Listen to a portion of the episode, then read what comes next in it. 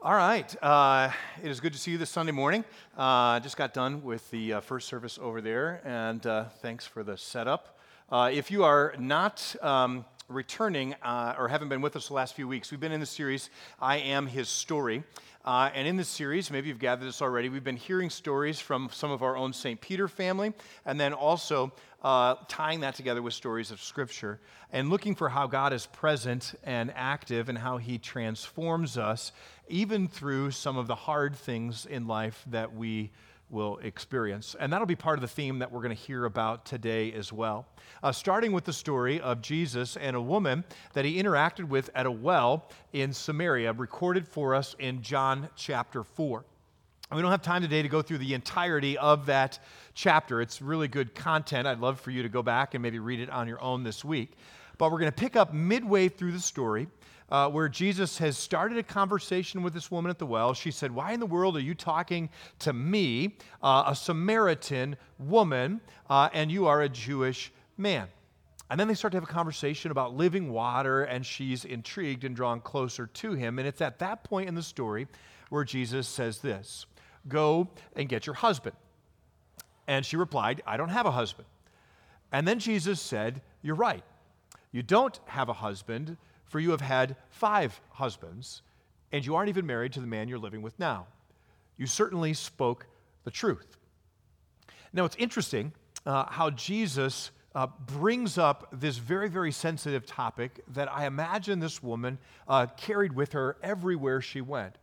After all, she was at the well in the hottest part of the day, uh, the middle of the day, uh, and instead of going to the well with all the women in the community that normally uh, would have been the case. So we know that already about her, that she's somehow or another um, not connected in community. And here, Jesus identifies the source of her deep, deep hurt. Now, we don't know the rest of her story. And so we can only speculate as to how it is that she ended up with five failed marriages, and then now she's living with someone that is not her husband. It's possible, this is just conjecture, but it's possible that for some of these five, uh, the marriages ended in divorce. Or it's possible that some, or maybe all of them, ended in her husband dying. And in the custom in, in that day, uh, that woman would often remarry someone else in that husband's family line so that the family tree could continue intact. Whatever the case was, uh, we knew that we can tell that in this moment she was carrying with her some deep hurt, maybe some regrets, and some pain from the past. And it's worth noting that when Jesus brings this subject up, he doesn't do so in a way that is accusatory. He doesn't condemn her for her past. In fact, he doesn't pass any judgment on her whatsoever. But in a highly invitational way, he brings to the surface that which is perhaps most hurtful and painful in this woman's life. Now, what's interesting is what happens next in the story. Immediately after Jesus identifies this deep hurt and pain that she was carrying with her to the well that day, she changes the subject. And she says, Sir, you must be a prophet. So tell me, why is it that you Jews insist that Jerusalem is the only place of worship while we Samaritans claim it's here at Mount Gerizim, where our ancestors worshiped? Now, in the flow of the conversation, this seems like an abrupt, hard left turn. And, and it's led me at times and others probably to speculate maybe she's trying to move the conversation away from the sensitive stuff and, and try to distract Jesus with his topic. Um, recently, I was listening to a friend's podcast. He's a pastor in Michigan, and he's also a messianic rabbi. So he's teaching through the Bible from a first century Hebraic perspective. And uh, he caused me, through his uh, study of this, to rethink some of my assumptions. Uh, and the first would be this maybe she wasn't trying to move on from the topic at all, but maybe recognizing that she had in front of her one of the wisest teachers of that day, she wanted to go in depth into a theological conversation that she'd been wrestling with herself throughout her whole life. So maybe there's more to this woman than we have often assumed. Now, why would she ask that question? If we're to take a look at the map of the Holy Land today, uh, this has been on our minds a lot lately with the ongoing uh, conflict down in Gaza Strip. Uh, that lighter portion of the map is what's called the West Bank. And in the middle of it, toward the north, you can see there identified Mount Gerizim. Uh, that is today and was in Jesus' day the homeland of the Samaritan people. Uh, this map, the zoomed out portion on the left, shows you Judea to the south, where Jerusalem was by the north side of the Dead Sea, Galilee to the north by a Sea of Galilee. That's where Jesus was uh, raised and did most of his ministry. And directly in between is this land of Samaria. Samaria. Uh, on the right, you can see the route Jesus probably would have taken, uh, going from Jerusalem through Samaria, which most uh, honest, uh, faithful Jewish people would have avoided at all costs but he went there on a mission. In fact, John tells us it's necessary for Jesus to be there. And why might be, that be the case? Well, what's interesting is what Jesus says to his disciples after the woman that he had had the conversation with left the well and went into the village to tell others what had happened. We're told that Jesus said to his disciples, The fields are already ripe for harvest. But the word he uses for ripe isn't the word ripe, it's the word white. And I find it fascinating, Rabbi Chad uh, showed this to us, that the traditional garb of Samaritan people in Jesus' day and still today, you can see it in this picture, is long flowing white robes that they would wear for all of their major worship gatherings and festivals. And so you can imagine at that very moment, Jesus taking a look at the surrounding countryside, and maybe there were pockets and places where people were gathered there at that very moment in these white robes. And Jesus says, The fields are white and ready for the harvest. That is to say, why was he in Samaria? Why was he at the well? And what was the role of this woman in all of it? It was that Jesus had a mission to redeem and restore the world, and that included even those people that were at odds with the people of Israel.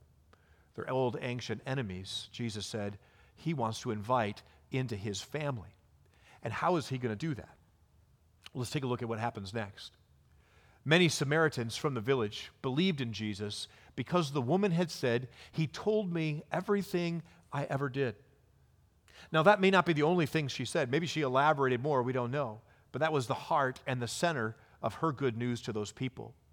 The thing that for her was perhaps her greatest hurt and shame, in the hands and in the presence of Jesus, was transformed. Her story become a powerful story for God's presence and his redemption for her, and then through her for all of her family and friends, for all those in her community who are ready to hear. When they came out to see him, they begged him to stay in their village. So he stayed for two days long enough for many more to hear his message and to believe. So, what can we gather from this woman and her story at the well? It was this um, the condition of your life before meeting Jesus does not determine the power of your story after he transformed you. This woman carried with her to the well that day some deep hurt. But Jesus said, The thing that shames you the most is actually what I can use to most pro- boldly and powerfully proclaim my transformation, my hope, and my healing for you, and then through her, her entire community. And so, whatever you carry with you in here today, my friends, I want you to know that regardless of your past, or maybe even through it, God is able and desires to do some powerful transforming work. So, with that in mind, I'd like to invite forward our storyteller for today, Emily Ford. And uh, this is our third out of four times uh, this weekend, which is not always easy. So, can you give her a warm St. Peter welcome? awesome. Emily, uh, let's hear your story. My faith has always been a part of my life throughout my childhood and adulthood, but I did not really know the depth of God's capabilities and how to lean into Him until very recently. From the fall of 2020 to 2022, my family and I experienced a multitude of what has felt like continual struggles in health, finance, family, career, and unexpected events. In isolation, these events may not have felt so heavy, but as they seemed to pile up, I could feel myself falling. I was falling away from myself, the mom, the wife, and the person I strive to be. I was falling from my faith and trusting God and also the things I typically enjoyed because I was just trying to get through it all. I am usually someone to look for the positive, but I was really struggling through everything. While I did not know the parts of my story coming up, God did, and He placed people in my life through our St. Peter family right at the start of this chapter who would be crucial in helping me grow in my faith through some of the hardest times where it would have been very easy to turn away. While listening to my story, I want you to know that no matter what the struggle or what is happening, God is there and He is purposeful. A time of struggle is not to punish, but to prune and prepare you for what He has waiting for you. I am a teacher, and in the fall of 2020, there were so many unknowns of what school would look like. A few weeks before school started, I was told I would have a third, fourth, fifth grade ESL classroom, and we were starting all virtual. With the pandemic going on, we knew the school year would be difficult, so I just did what I always did and tried to figure out a way to make it happen. Two months later, we went half in person and half virtual, and I was told that I was having two second graders added to my class. So now I had second, third, fourth, and fifth graders in my class. Throughout this year, all while the pandemic was going on, my stress levels were drastically higher than a typical year, and it really impacted my mental and emotional health. I wanted my students to have as much of a normal year as possible through all of the changes, but also experience the grade level they were supposed to be in, even though I had four levels in my class. My work and home life balance was non existent, and unfortunately, my family were the ones who suffered. Our oldest daughter, McKenna, has always had anxious tendencies, but during this time, her anxieties increased exponentially and became debilitating. She was struggling to function and go anywhere, even familiar places we have been many times. Her panic attacks were happening more frequently and were much more intense. We knew we needed to get her support, but during the pandemic, that wasn't easy. As a parent, when your child suffers, you suffer. I found myself blaming myself giving into the lies that it is my fault. I am not a good enough mom for her. I was not able to be there for her because of the work, my work consuming my time. I could feel myself falling even more. During the spring of this year, my husband Jared's work asked him to temporarily change shifts to work three 12 hour days and then be off for four. This sounded okay. It was only supposed to last three to four weeks, and while it caused a huge shift in our home life and how we managed it, on top of my work already consuming all my time, it was temporary. We could do this. Well, it turned into four 12 hour days and ended up lasting four months. I started feeling really stretched, thinner and thinner, just trying to survive and wonder why. Why us? What did I do wrong? The lies kept coming. I am not enough. I am not enough for my students. I am not enough for my children. Fast forward to the fall, school was back to normal, Jared's work schedule was back to normal, and McKenna was finally making some small breakthroughs in her anxiety. All right, fresh start, we've got this. Well, then, right as the school year started, our sewer line collapsed and we had to have our yard dug up and the pipe replaced. Shortly after that, our refrigerator broke. Unexpected financial struggles, but we can make it work. We'll figure this out. A few months after that, our neighbor unfortunately had a medical emergency that caused him to temporarily lose consciousness while backing out of his driveway and ended up crashing into our house. This happened four years to the day we had completed a massive remodel. Our landscaping was destroyed, the front wall of our family room was destroyed, and we had no power in half of our main level. Unfortunately, after staying in the hospital for some time, our neighbor also passed away. Shortly after we found out, we found out that our neighbor's insurance was not going to cover any of the damages. So we had to go through our insurance and pay our deductible to get started. Another very unexpected finance. This process uh, ended up not being a quick one either. It took two months for us to temporarily have power back in half of our house. We had a tarp to cover the hole to protect us from the elements, cracked drywall and trim jutting out into our room, and windows that did not work. We couldn't touch or try to fix anything ourselves until it was inspected by insurance and the company who was going to fix the damage. It took a full year for the repairs to finally happen and our house to be restored back to normal. Again, a long period of why. Why us? Why does this happen? Who does this happen to besides us? Jared and I really started to feel as though bad things just happened to us. Although I know God does not punish, He has a reason for everything, I was really having an internal battle of lies and the truth. Shortly after the crash, Jared's work schedule changed again, for what was supposed to be temporary to work three 12 hour days and then be home for four. This again did not last and turned into three 12 hour days and four nine hour days. He was never home and physically tired. Our kids suffered from rarely seeing him, and I was stressed trying to manage both our roles, and our relationship was strained. During this time, McKenna's anxiety started to manifest in different and new ways, and her school day was really deeply impacted. Socially, she was struggling with bullies at school. When your child suffers, you suffer. Again, the questions of why. Why does this struggle keep happening to our child? In the middle of this reoccurrence, we had to make the awful decision to put down our family dog, PJ. She lived a wonderful 12 years, but her health made a sudden and quick turn, and the vets couldn't do anything more. PJ was our first baby. She was there when we brought home our three children from the hospital, and she was the best emotional support for McKenna. One snuggle from PJ, and you could see the panic and anxiety just fade away from McKenna's face. Our family was devastated, and our hearts left in pieces. The questions again of why, and the ideas of, of course, this would happen now because it's us, just seemed to be the truth. Throughout this year, I had also been struggling with my own health. For a while, I suspected I had endometriosis, and the pain and the symptoms had gotten to the point where my daily life was being impacted. I had every symptom of this disease except, by the grace of God, difficulty having children. I brought it up to my doctor, and he was very dismissive of my symptoms and just said it was just my body. He wanted to try a bunch of different medicines that would only mask the symptoms. I agreed at first, but found the side effects to be awful. Through my own research, I realized this was not the route to go. I tried advocating for myself while going through months of what he wanted, but he would not listen. Eventually, I found a doctor in a new practice, and she heard me. She was up to date on the latest research. Not only did she agree with me, but she suspected I had adenomyosis, which I did not have much knowledge of. She wanted to try a new medication first that was supposed to help shrink the disease.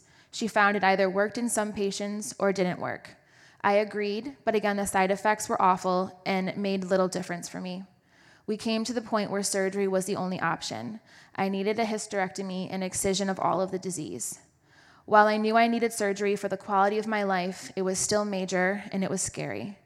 One thing about endometriosis is it does not always show up on imaging, and the only way to confirm is through surgery. All of the negative thoughts came back. What if there's a complication? What if I'm wrong? I bet they won't find anything. I ended up having the surgery November of 2022. Not only was it confirmed that I had adenomyosis and endometriosis, but it had spread to multiple organs and was deeply embedded, which meant I had most likely had this disease my entire life. With the severity of the disease found, it is truly only through the grace of God that we were able to have our three children. They are truly miracles, and my thoughts were finally validated.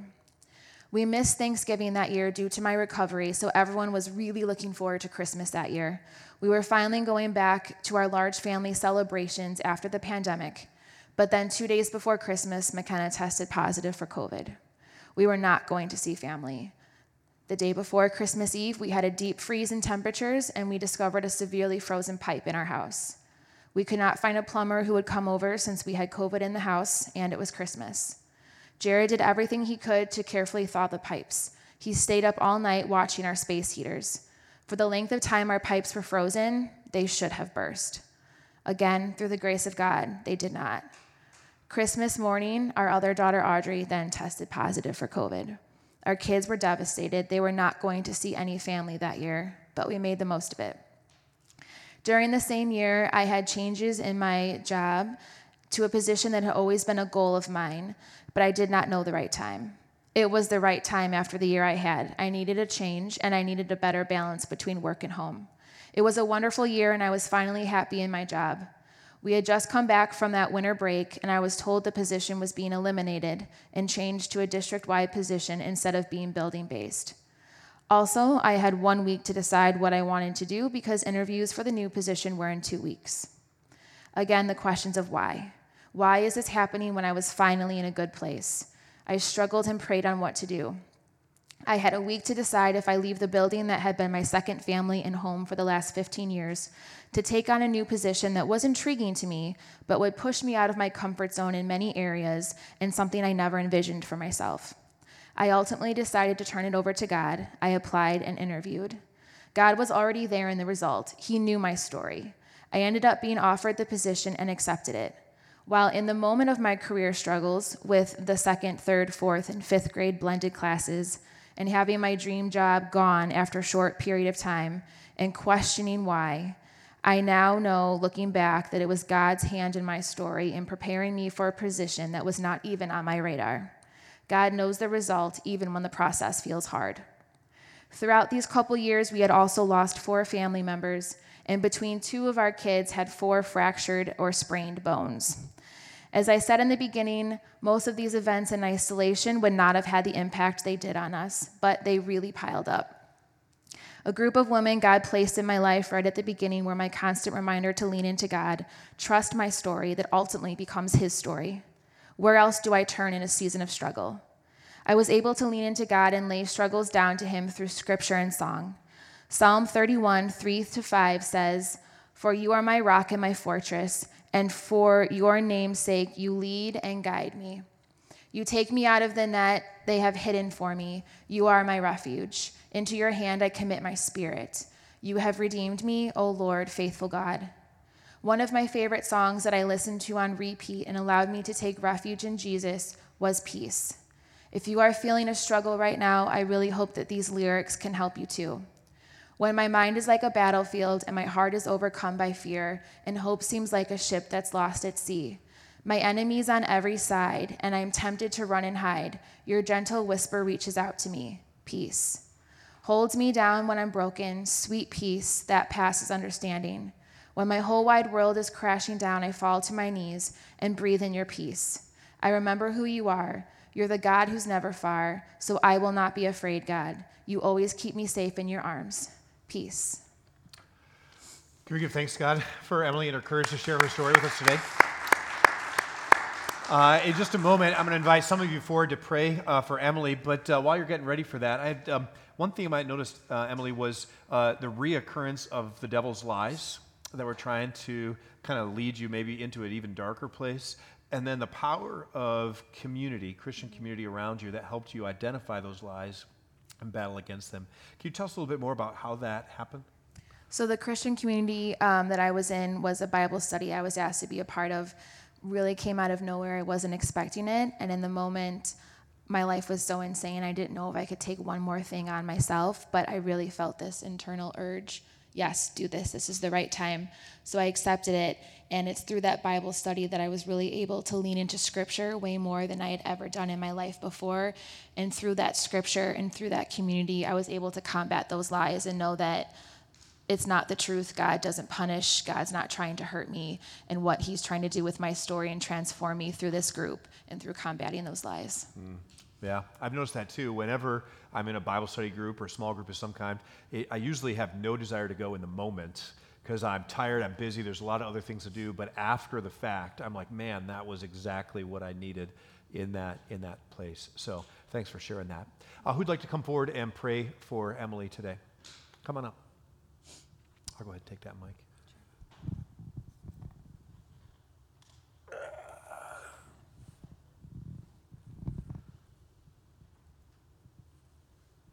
All right, coming up. Thank you. You just want to stand back over here. You've never done it before? That's all right. You're going to do a great job. Now, let us please pray for Emily and all her family. You can f- hear the love that God had for them and has for them. What they had to overcome was great, but not greater than God. Mm. So we pray for you. We share God's love with you. And thank you for sharing your story with us. Amen. Amen. Thank you. And thanks for getting the courage to get up and pray on the spot. That takes a lot of courage, too. God is good.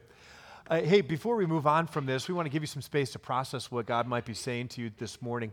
Uh, so here's a few here in practice questions. If you're on your own, you can reflect on this. If you're with someone, lean over and share uh, what may come to mind, and then we'll close out our service in just a couple moments.